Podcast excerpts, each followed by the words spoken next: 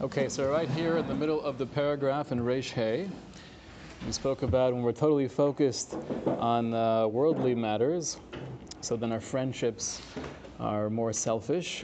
When we're living a world of ruchnius, so then we can have real, real connections. It's interesting, the Rambam in the Peirush HaMishnayos, he says, why is it that in the Mishnayos a Talmud Chacham is referred to as a chaver? Chaver. It means a friend. What does that have to do with being a Talmud Chacham? So he says, because Talmidei Chachamim, when they have relationships, it's real. Why is it real? Because they're living in the, in the prison, they're living in that, in that perspective of Ruchnius and Torah. So it's not about me, it's not a selfish connection. So the Rebbeinu Bechaya goes on, and he says, the V'ketzad hu mitzapil ezmanim shebehem tov liknos sechoros. Here he's describing the personality that's totally obsessed with getting and accomplishing and achieving, always looking for the best times to acquire, yoser, tov limcharosan, the best time to sell, shar looking throughout the entire world, the currency, what's cooking, stocks, the choker, masai haschoros beyoker, masai and mazol. When are things up? When are things down? Efo machirim gavoim ve'efo heim nemuchim. When are they high? When are they low?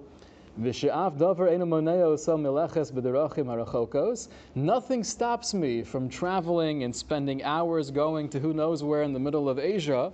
Lo chom, lo kor, Lo sar hayom v'lo orach midbaros. If it's hot or if it's cold, or I have to travel long distance. Doesn't make a difference. I'm so driven. It's all with this unquenchable thirst to get to my taivas hamamon, to somehow fulfill that desire of finally having enough. The problem is that when I'm living with that mindset, there is no end.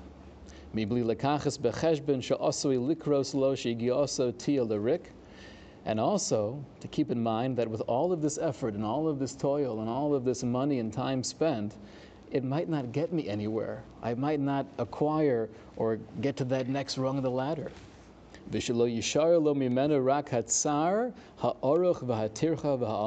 What am I going to have? Just the hassle and the pain and the schlep of it. That's it. And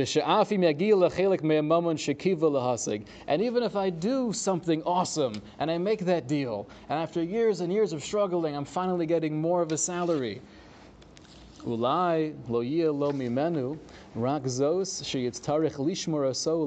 bo It still might not be enough. You might use it for things that you never thought you'd even have to use the money for.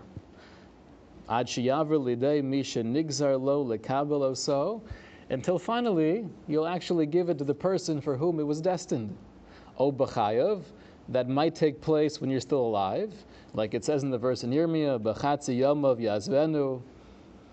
O acher moso, or it might take place after one passes away, k'moshe kosu v'ozvu lecherim that he works his whole life to acquire millions and millions of dollars, and now he has all of this daig and all of this stress and all of this worry for what? To give it over to others to let the government tax you on hundreds of thousands of dollars. Okay, to be continued.